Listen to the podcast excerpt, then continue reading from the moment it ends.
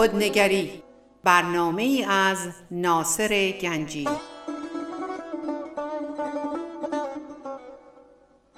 آینه چون نقش تو بنمود راست، خود شکن آینه شکستن خطا.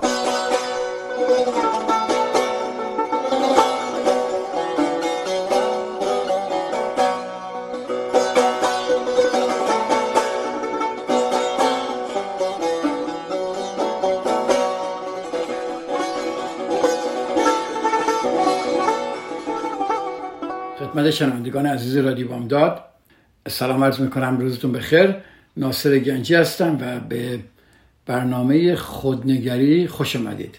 ما در چند هفته قبل درباره احساس گناه خیلی صحبت کردیم و امروز دوست دارم که ادامه بدم به به بحثمون و در مورد پایه‌های روانی احساس گناه یک مقدار صحبت کنیم. برای اینکه برای احترام به دیگران که این برنامه رو گوش میکنن نمیخوام برگردم و این چیزها رو دوباره توضیح بدم. خواهش میکنم اگر میخواید قبلا ها ببینید چه اتفاقایی افتاده، چه صحبت های ما کردیم، به پادکست من در رادیو بامداد گوش کنید. اجازه بدید حالا در پایه های روانی احساس گناه صحبت کنیم. ببینید، اگر شما در دام احساس گناه افتاده اید، احتمال اینکه شما حس شکنندگی و بی‌ثباتی کنید وجود داره، صد درصد وجود داره. و الان دارم بهتون میگم، خواهش میکنم نگاه کنید که ممکنه امکان این دو است که شما در دام احساس گناه افتاده اید. مراجعان من بیشتریشون وقتی من اینجا من میبینم که در دام احساس گناه افتادن.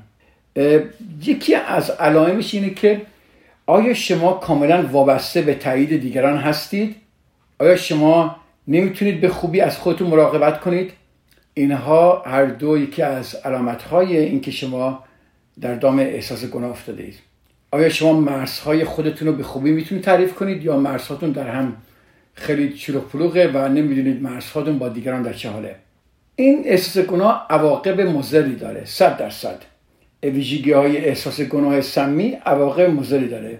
احساس گناه سمی ممکنه باعث ایجاد افسردگی در شغل و روابط شما بشه و همینطور شما رو مستعد بیماری‌های فیزیکی بکنه، مثل میگرن و اختلالات گوارشی و و دیگر و دیگران. اختلالاتی حتی مثل سرماخوردگی‌های متعدد، آنفولانزا، ویروس‌ها و آلرژی‌ها. نمیدونم اگه میدونستید، شاید بعضی اینها به احساس گناه سمی وابسته داره. خب ما همگی یک برداشتی از خود داریم. من همچون آدمی هستم، من همچون آدمی نیستم، من خانواده‌ام برام خیلی مهمه، من دوستان برام خیلی مهمه، من متعهد هستم، من علاوه اخلاقی حرفی که میزنم میزنم، من باید این کارا رو بکنم. خیلی بایدها در زندگی ما هست. برداشتی که ما از خود داریم در روان ما و در وجود ما بسیار فعاله. احساس گناه سمی حداقل در بخشی از آنچه فکر و احساس ما میکنیم و درباره خود باور داریم توسعه پیدا میکنه. دوباره تکرار میکنم، احساس گناه سمی حداقل در بخشی از آنچه فکر و احساس میکنیم و درباره خود باور داریم توسعه پیدا میکنه. آنچه که افراد حرفه‌ای در سلامتی آن را برداشت از خود مینامند اینه که ما چه باورهایی درباره خود داریم. این داستانی است که در مورد خودمون خلق میکنیم. همه ماها با داستانها زندگی میکنیم. ما داستانها رو فصل به فصل مینویسیم، همونطوری که رشد میکنیم. درست ما وقتی به دنیا میاییم، فرض کنید شما وقتی به دنیا آمدید ممکنه شما بچه آرومی باشید یا ممکنه که شما مضطرب و ناراحت باشید. ممکنه به راحتی از سینه مادرتون شیر بخورید یا نه، شاید ترجیح بدید که والدتون شما رو بغل کنن یا شاید بغل غریبه ها شما رو ناراحت میکنه و شاید بغل غریبه ها آرام و راحت باشه. به عنوان یک کودک نوپا ممکنه که شما خشن و ناسازگار و گستاخ بوده و یا بچه‌ای بودید که به حرف‌های والدت والدینتون گوش نمی‌دادید، یا انقدر به دستورات آنها حساس بودید که حتی به ابرو بالا بردن مادرتون نیز دقت می‌کردید. اگر شما اگرچه شما در موقع تولد منحصر به فرد بودید که همه ما هستیم، اما این زمان اولین فصل داستان شما مثل هر کس دیگه است. اولین فصل داستان ما همه مثل هم دیگه است. چیه؟ یکی این که ما خودمون رو مهم میدونیم، فکر میکنیم که ما مرکز جهان هستیم و دنیا حول محور ما میگرده. این در بچگی همین که ما آگاهی از وجود خودمون پیدا میکنیم، اینا با هم میاد که چیه؟ ما خودمون رو مهم میدونیم، فکر میکنیم که مرکز جهانیم و دنیا حول محور ما میگرده. ولی خب یه زمانی طول میکشه که میبینیم نه، اینطور هم که نیست که ما عقیدمون بیهوده و نظر والدینمون به ما خیلی مهم بوده. شما نگاه کنید به بچگیتون، نگاه کنید به بچه ها کلن. این درس رو زود یاد میگیرن که اگر مثلا این کهنمون خیس بوده ولی مادرتون فکر میکرده که ما گرسنه هستیم و شیشه شیر به ما میداد، ما نیازهای دیگران مزد ما نیازهای خودمون رو به یه شکل میدیدیم، اما مادرتون اونها رو طوری دیگه میدید. با من هستید؟ ما پمپرمون رو خیس کردیم ولی گریه میکنیم، مادرمون فکر میکنه گرسنه است و ما غذا میده، اما مادرمون طوری دیگه میبینه و پاسخگو به اون طوری که میبینه هست.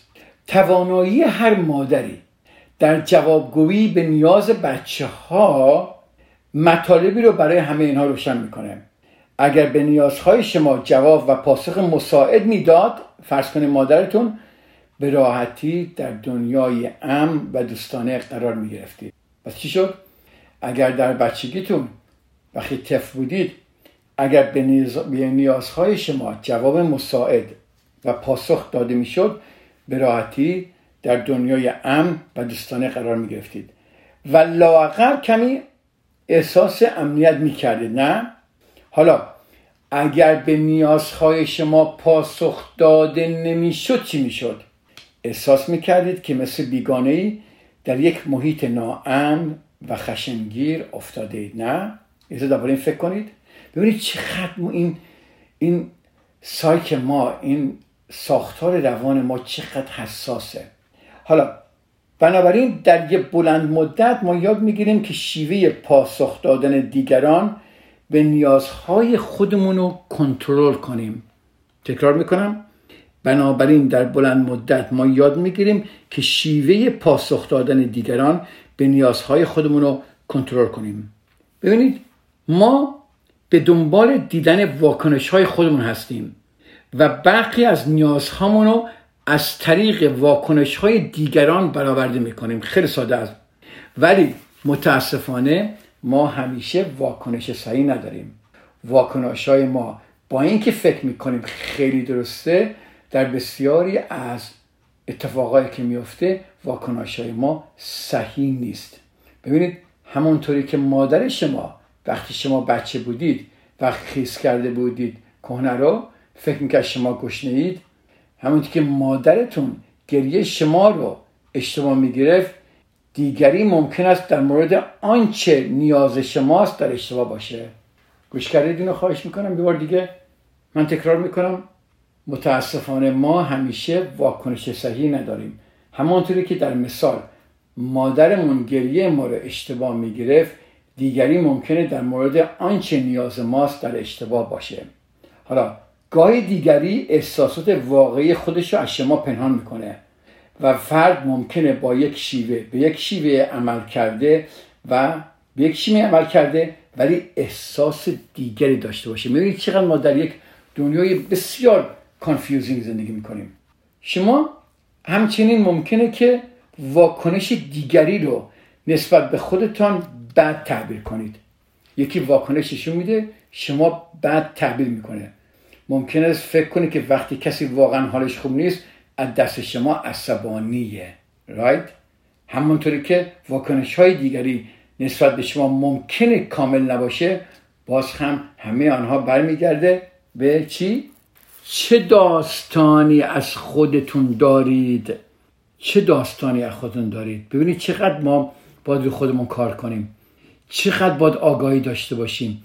تمام این مطالب ظریفو که اینجا بیان میشه اگه شما قدم به قدم گوش کنید، تفکر کنید و انجام بدید، شما آزاد میشید.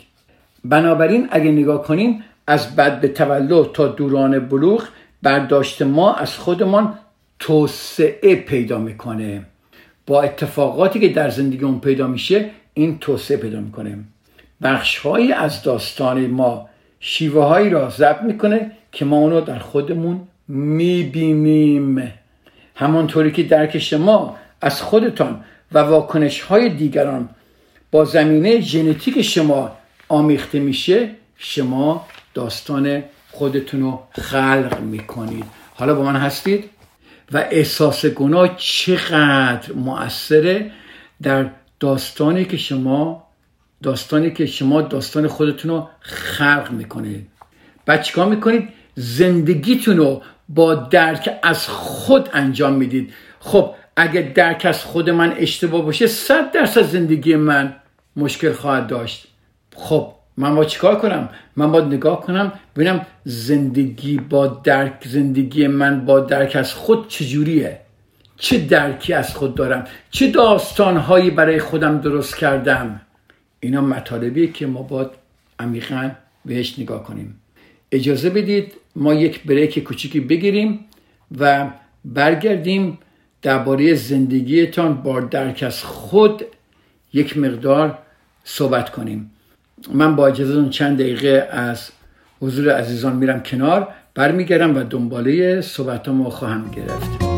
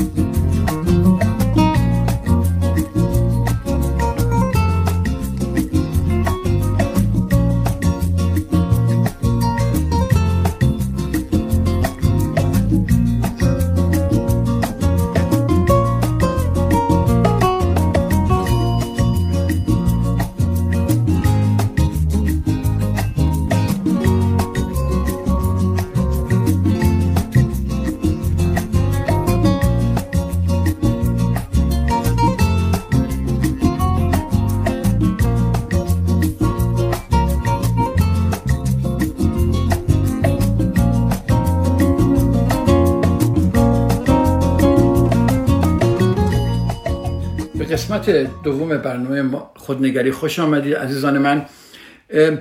من دارم سعی میکنم تا اونجا که میتونم این بحث ها رو بشکافم به ساده ترین وجهی که میتونم. خب با من این مقدار صبور باشید و سعی میکنم بیشتر اینا رو بشکافم و مثال بیشتری بزنم. ما گفتیم که ما در قسمت اول گفتیم که احساس گناه در زندگی با درک از خودمون خیلی تأثیر داره و زندگی از درک خودمون میتونیم بگیم باعث احساس گناه میشه و ما رو در کارهایی میندازه که نباید انجام بدیم. ببینید ما زندگیمون رو با درک از خود شروع میکنیم. چطور؟ بحث‌های درک از خودمون در سالهای پیش از دبستان جوانه میزنه، نه؟ اگرچه رشد درک از خودمون در طول زندگیمون فعاله، با من هستید؟ زندگی با درک از خودمون در طول زمانمون فعاله، ولی در طی سالهای دبستان برداشت از خودمون شکل میگیره. با من هستید؟ و, ش... و ما به شکل مرگباری به اون میچسبیم. چیزی که در دبستان قبل از دبستان درست شده و ما هنوز به اون چسبیدیم، نه؟ بیایید اینجا رو یه ذره بیشتر بشکافیم. همینطوری که کودکان دوست دارن بارها و بارها داستان مورد علاقه خودشون رو بشنون، درسته؟ ما هم وقتی که ببینیم درک از خودمون قابل پیشینی است و عوض نمیشه، احساس آرامش میکنیم. چرا؟ چون دوست داریم داستان مورد علاقه خودمون که همیشه تکرار بشه. over and over and again a repetition of the story of my life. با من گرفتید؟ تکرار میکنم که خیلی دوست دارم اینو یه دقیقه دقت کنید. خواهش میکنم به حرفای من دقت کنید. همونطوری که کودکان دوست دارن بارها و بارها داستان مورد علاقه خود را بشنوند، یادتونه ما گفتیم در کودکی چیکار میکنیم؟ درک از میچسبیم به درک از خودمون که در کودکی داشتیم. ما هم وقتی ببینیم که درک از خودمون قابل پیش بینی نیست، یعنی میدونیم چه اتفاقی میفته، در امنیت شناخته ها هستیم و میدونیم که عوض نمیشه، ما احساس آرامش میکنیم، نمیخوایم عوض بشه. خیلی از مراجعان من من اینجا میخوان عوض بشه زندگیشون ولی نمیتونن. وقتی حتی من راه نشونشون میدم، چرا؟ چون احساس آرامش نمیکنن در ناشناخته ها قدم بزنن. دوست دارن در اون چیزی که شناخته هست بمونند. یعنی چی؟ یعنی در درک از خود در موقعی که در دبستان درست شده بمونند. اگر دو نفر بیان و میخوان به شما نظر بدن، یه نفر یه بچه شش ساله باشه، پنج ساله باشه و یک آن نفر آدم مسن باشه، شما به کدوم گوش میکنید؟ خب صد درصد به اون کسی که بیست و پنج سالشه، سی سالشه یا بالغه. ولی اگر نگاه کنیم ما واقعا داریم به کودک درونمون همش گوش میکنیم، به یک کودک درونی که ترسیده، کودک درونی که محتاج عشق، کودک درونی که احتیاج به تایید شدن و مهربانی داره. برای همین به شکل مرگباری ما به اون میچسبیم. حالا وقتی ما وقتی ما برداشتمون از خودمون چالش بگیره، خواهش میکنم اینجا رو خیلی دقت کنید، وقتی ما برداشتمون از خودمون چالش بگیره، ما احساس امنیت نمی کنیم. ما حاضریم زجر بکشیم، در اضطراب باشیم، افسردگی رو تحمل کنیم، ولی برداشت از خودمون رو عوض نکنیم. با من هستید؟ چون ما احساس امنیت نمی کنیم وقتی برداشتمون از خودمون به چالش گرفته میشه. ببینید اگر یک شخصی، خواهش میکنم گوش کنید اینو، حتما حتما هم چه اتفاقی برای همه، برای شما افتاده، برای منم افتاده. نگاه کنید، خواهش میکنم به اگه من صحبت بکنم نگاه کنید به یک حادثه یا چندین حادثه در زندگیتون که این اتفاق افتاده. اگر یک نفر در مقابل شما به شیوهی پاسخ میده که متناسب با برداشت از خودتون نیست، احتمال داره که با در مورد واکنش اون انسان دچار سوء تفاهم بشید، صد درصد. و من اینو در روانشناسی میبینم، من اینو در مراجعانم میبینم. همین که میام یک برداشتی، یک حقیقتی رو بگم، اینها سریعا و کاملا بلاک میکنن، نمیخوان بشنون. چرا؟ چون این چالشی، برداشتی که از خودشون دارن به چالش گرفته شده. برداشتی که از بچگی تا حالا باشون بوده، حالا اینا میبینن اه مگه میشه این اشتباه باشه. و حتی این شخص که برداشتش فرق میکنه درباره شما یا میخواد به شما یه حقیقتی رو بگه، شما واکنشو از دیدگاه خودتون میبینید، از دیدگاه اون بچه کودک میبینید. یه مثالی هست که فکر کنم در خیلی از ماها میتونه این مثال باشه. برای مثال اگه خودتون رو دوست داشتنی نمیبینید و شخصی به شما به شیوه دوست داشتنی پاسخ بده، شما فکر نمیکنید آدم دوست داشتنی هستید. یه نفر میاد و به شما چیکار میکنه؟ به شما به شیوه دوست داشتنی به شما عشق میخواد بده. ببین چقدر جالبه این. خیلی از ماها چون خودمون رو دوست داشتنی نمیبینیم، اجازه عشق را از طرف دیگران نمیدیم. در خیلی از روابطی که ما داشتیم در قدیم، مخصوصا در روابط‌های رمانتیک یا زوجی، بعضی وقتها ما کسانی که واقعا ما رو دوست دارن، ما اینها رو ریجکت کردیم. چرا ما اجازه عشق را از طرف دیگران به خودمون نمیدیم. سوال خیلی قشنگیه. چرا؟ برای اینکه با داستان ما سنخیت سنخیت نداره. It does not confirm our own story of who we are. شما مطمئناً داستان شخصیت دیو در داستان دیو و دلبری رو دیدید. این خانم بل، یادتونه؟ آقای دیو خودش رو دوست داشتنی نمیدید و نمیتونست عشق و علاقه بل رو دریافت کنه، حتی با اینکه میخواست، اون عشق و علاقه رو میخواست، چون با داستان زندگیش که من دوستان چنین نیستم مغایرت نمیکرد، اونو قبول نمیکرد. اگر ما هم مثل دیو برداشتی از خود داریم که منفی و سخت گیرانه است، درسته؟ ما هم عشق رو دریافت نخواهیم کرد. ما واکنش های دیگران رو چه مثبت چه منفی بازنویسی میکنیم. یعنی چطور بازنویسی میکنیم؟ تا متناسب با تصویری که از خودمون داریم باشه.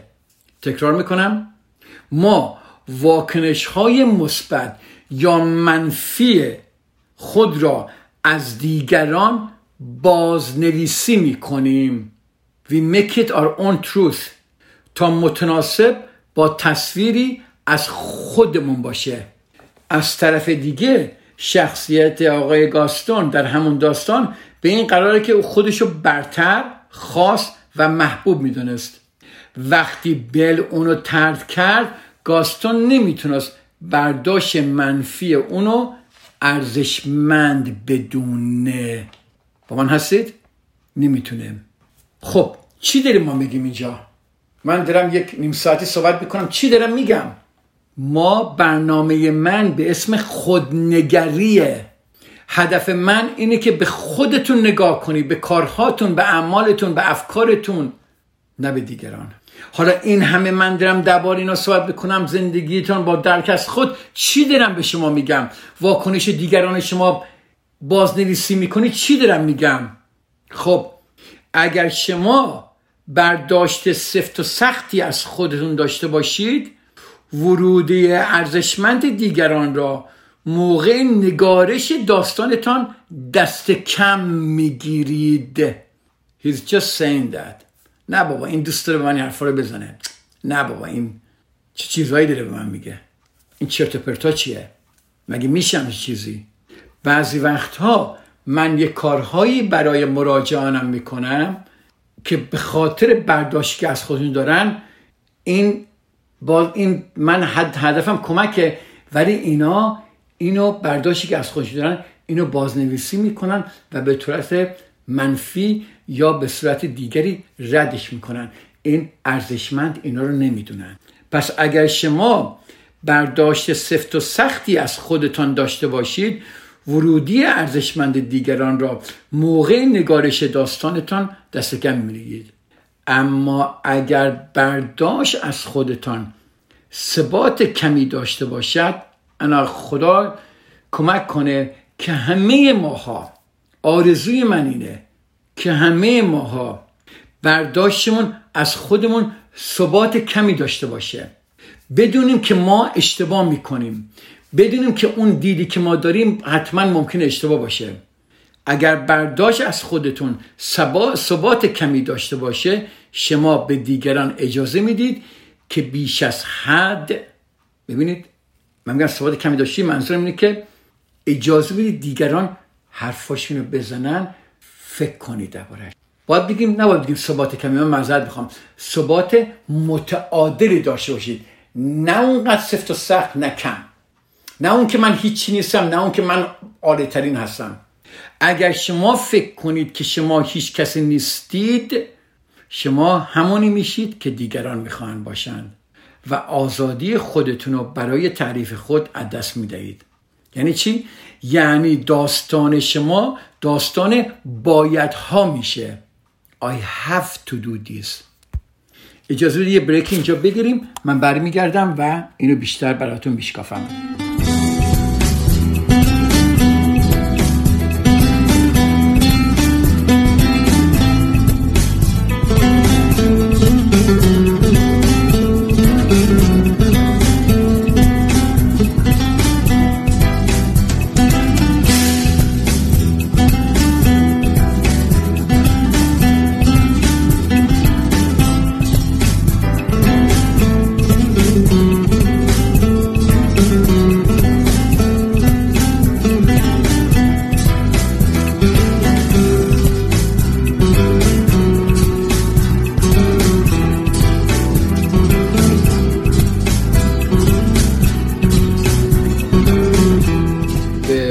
قسمت سوم این برنامه خوش آمدید. ما درباره احساس گناه صحبت می‌کنیم.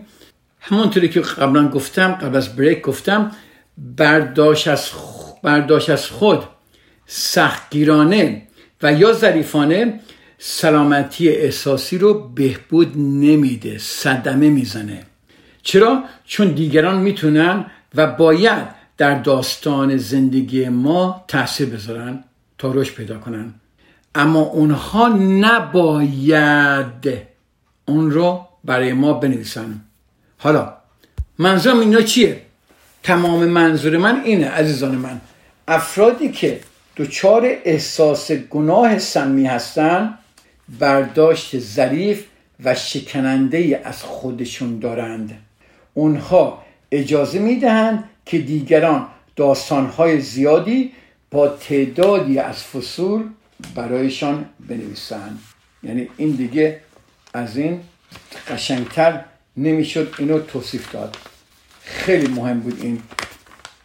امیدوارم یه ذره فکر کنید درباره مسئله و ببینیم که ما کجا هستیم. تا شما نبینید کجا هستید، اللحاظ سایکولوژیکلی، اللحاظ روانی کجا هستید، شما نمیتونید بهبودی پیدا کنید. و همه انسان ها، همه اللحاظ روانی احتیاج به بهبودی داریم تا حدی. همه ما، حتی منی که روانشناسم و درس میدم، همه ما احتیاج داریم به خودنگری. خب حالا ما چرا میگیم که ما افرادی که دچار احساس گناه سمی هستن برداشت ظریف و شکننده‌ای از خودشون دارن؟ اونها اجازه میدن که دیگران داستانهای زیادی برایشون بنویسن. چرا؟ به خاطر تایید. ببینید چقدر شما دوست دارید دیگران شما رو تایید کنن. مردمی که دچار احساس گناه هستن میخواهند چی؟ دوست داشته باشوند.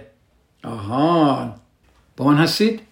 مردمی که، تکرار میکنم، مردمی که دچار احساس گناه هستن میخواهند دوست داشته شوند. اونا میخوان خوب باشند، اونها علاقمند هستن که حرفای درست بزنن و دیگران برداشتشون از حرفای اونها خوب باشن و دیگران اونها رو تایید بکنند. تمام انسان ها زمانی را در اوان کودکی به این میگذرانند که باید خوب باشند. درسته؟ برید تو بچگیتون نگاه کنید، بچه ها به شیوهی رفتار میکردن که فکر میکنن جامعه یا والدین از آنها میخواهند. با من هستید؟ ببینید این بحث از کجا در فکر ما رفته. بچه ها به شیوهی رفتار میکنن. الان به بچه ها نگاه کنید، خودتون خودتون هم جا بودید که فکر میکنن جامعه یا والدین از آنها میخواهند که چیزی که از آنها میخوان انجام بدن. این تمایل برای ما، برای راست و درست کردن اوضاع در زندگی ادامه پیدا میکنه. از بچگی به وجود میاد و در زندگی ادامه پیدا میکنه. نگاه کنید، مادران میخوان مادران خوبی باشن، پدران میخوان پدران خوبی باشن و برادران میخوان برادران خوبی باشن، کارمندان میخوان در اون چیزی که انجام بدن خوب باشن. درسته؟ حالا اگر من میخوام پدر خوبی باشم و میخوام اینو اثبات کنم و اون وقت حقیقتهای زندگی رو نبینم، برای اینکه اگر ببینم به من نشون میده که من پدر خوبی هستم نیستم، این احساس گناهه. احساس گناه میگه نه، چون تو پدر خوبی هستی باید این کارها رو بکنی که حتی این کارهایی که من دارم میکنم هم به من صدمه میزنه هم به بچه‌هام. حالا علاوه بر اینها ما فرهنگی که شخص در اون زندگی میکنه تعریف میکنه چه چیزی درسته. چقدر جالبه. فرهنگ آمریکایی میگه پدر و مادر اینن، فرهنگ ایرانی میگه پدر و مادر اینن. بر اساس فرهنگ خوبی و انجام کار درست میتونه شامل حیطه گسترده‌ای از رفتار یا یا ممکنه محدود به طیف محدودتری از رفتار بشه. یعنی رفتار ما رو ممکنه گسترش بدی از یک نوع یا ممکنه محدود کنه. نگاه کنید در فرهنگ زمانه. یه مثال خیلی خوبیه اینجا، خانم سوزان کار داره میگه، خیلی قشنگه. ایشون میگه که در فرهنگ زمان مادر بزرگ ها، مادر بزرگی ماها، طلاق درسته اصولا غیر قابل پذیرش بود. Am I correct؟ آیا پدر بزرگ مادر بزرگای ما اصلا درباره طلاق فکر میکردن؟ طلاق اصولا غیر قابل پذیرش بود، مهم نبود که علت اون چی باشه. اما امروزه طلاق قابل پذیرش نیست، نگاه کنیم. و حتی در بخیه از شرایط ما میگیم حتی خوبه. خود منم حتی بعضی وقتا به کلاینتام صحبت میکنم میگم ممکنه خوب باشه، نگاش کن چه موقعی خوبه. وقتی به خصوص وقتی فردی از یک فرد آزارگر طلاق میگیره، نگاه کنیم. بردهداری زمانی حق قانونی در ایالات متحده بود، نبود بردهداری؟ ولی نهایتاً به لحاظ به لحاظ اخلاق، اخلاقی اشتباه نبود، الان درست شده. الان اگر ما رو برگردونن به اون زمان بردهداری، ما اصلا شوکه میشیم که چجوری با اینا رفتار میکنن. یا اگر اینها در اون زمان برگردن بیان در آینده و ما رو ببینن با دیگران چجوری هستیم، خودشون شوکه میشن. خب پس بر اساس فرهنگ خوبی و بدی تعریف میشه. تمایل برای خوبی و انجام کاروس کار درست در ما نهادینه شده، در ما وجود داره این تمایل درست. چرا؟ برای اینکه ساختار اجتماعی فراهم میکنه که در آن ثبات و نظم وجود داره. ثبات و نظم میاره. مثل چی؟ رعایت در حق تقدم، رعایت مذرد بخوام حق تقدم در تقاطعها خوب و مناسب و در قوانین ما اخیرا منعکس شده. نشده؟ ما میریم سینما بلند نمیشیم بلند بلند صحبت کنیم روی صندلیمون، درسته؟ برای اینکه فیلم شروع شده، درسته؟ تمایل برای خوبیه، نیست؟ در صورتی که در هیچ قانون کتابی ننوشته که آقا شما اگر در سینما صحبت کنید طبق قانون عمل نمی کنید. مردم به سادگی از خیلی از این موضوع ها اجتناب میکنن. چرا؟ برای اینکه کار خوبی نیست، خواه قانون باشه یا نباشه، چون کار خوبی نیست. تمایل رو در ما میبینید عزیزان من. حالا احساس خوب یا متناسب در مورد خودتون و کارهایی که انجام میدهید به شما کمک میکنه که برداشت مثبتی در مورد خودتون داشته باشید. به به، برداشت خوبی از خودمون داشته باشیم.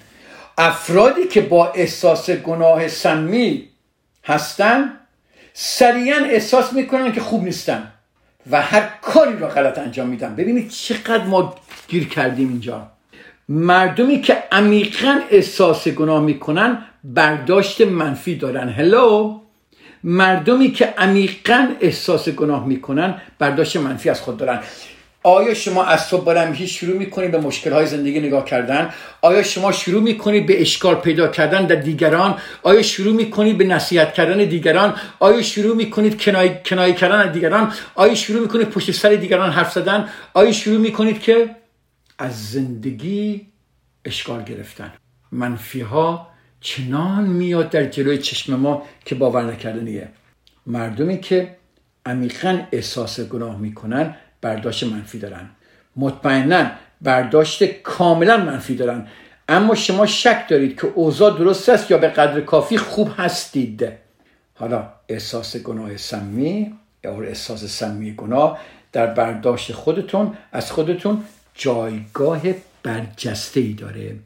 It means guilt, toxic guilt and shame will dictate how you should live your life.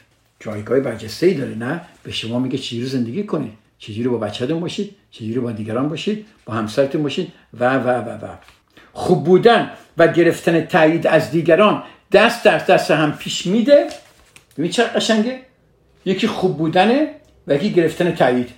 وقتی مردم خوب هستن اوضاع درسته برای شما. شما همین که یکی یه خطایی بکنه، یه کاری کوچیکی بکنه، شما میرید رو هوا. پس خوب بودن و گرفتن تایید دیگران از دیگران دست در دست هم پیش میده. وقتی مردم خوبن و اوضاع درسته، اونها تایید دیگران رو به دست میارن و تایید دیگران باعث حس مثبت میشه. ببینید چه گرفتاری ما داریم. این میتونه خطرناک باشه. چرا؟ از اونجایی که برداشت از خودمون معمولا ضعیف یا خیلی قوی، اما برداشت از خودمون منفیه. اگر اونها حتی نکته‌ای دارن که دیگران از اون خوششون نمیاد، اونها احساس گناه میکنن، گویی که کار غلطی انجام دادن. یعنی یه اشتباهی کوچیک که ما میکنیم پدر خودمون رو در میاریم. چرا؟ چون کسانی که دچار احساس گناه شدن نمیخوان دیگران اونها رو در نوری منفی ببینند. جمله رو گوش کردید؟ کسانی که دچار احساس گناه شدن نمیخوان که دیگران آنها را در نوری منفی ببینند. اجازه بدید من اینجا صحبتمو تموم کنم و هفته دیگه دنباله این صحبت رو از اینجایی که کسانی که دچار احساس گناه شدن نمیخوان که دیگران آنها را در نور منفی ببینند بیشتر صحبت کنم، بشکافم. خواهش میکنم یه مقدار به حرفای من دوباره گوش کنید، فکر کنید، تأمل کنید، تفکر کنید. خوشبختی شما، آرامش شما، آسایش شما و آزادی شما رو من برای شما دعا میکنم و امیدوارم بتونم با تکنیکایی که یادتون میدم شما رو در این مسیر قرار بدم. شما عزیزان رو به خدا میسپارم. خدا نگهدار. رادیو بامداد، صدای ما و شما با زبانی آشنا.